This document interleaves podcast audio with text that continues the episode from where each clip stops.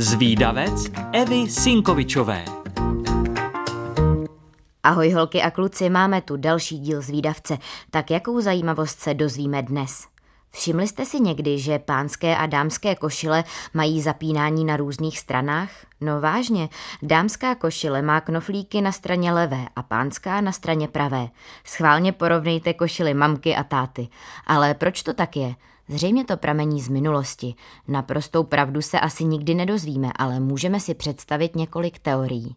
První se týká pomoci při oblékání. Dnes už skoro nikdo nemá služebnictvo, které by mu ráno pomohlo se obléknout, ale v historii obzvlášť dámy potřebovaly pomoci do velkých těžkých šatů s komplikovaným zapínáním, které se skládalo z mnoha mini knoflíčků. Když služebná stála před svou paní a zapínala jí oblečení, bylo praktičtější, aby knoflíky byly na levé straně, pokud počítáme s tím, že většina lidí jsou praváci. Muži se většinou oblékali sami, Určitě i oni občas využili pomoc služebnictva, ale méně často. Proto jejich košile měly knoflíky na straně pravé, aby se jim košile jakožto pravákům snadněji zapínala. Druhá teorie souvisí s jízdou na koni. Ženy seděly v dámském sedle, tedy neseděly na koni rozkročmo, ale s oběma nohama na jednom boku zvířete.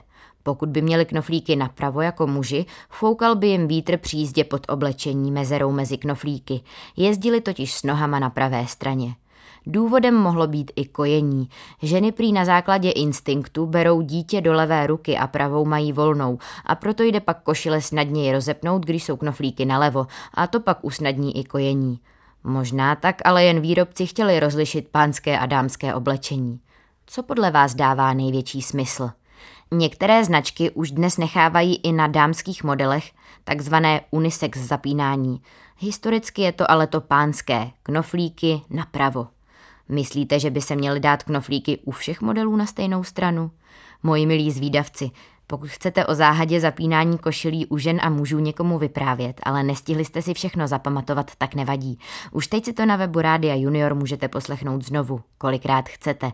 A pokud vás napadá nějaká zajímavost, o které moc lidí neví, tak mi určitě napište a třeba se objeví v nějakém dalším dílu zvídavce.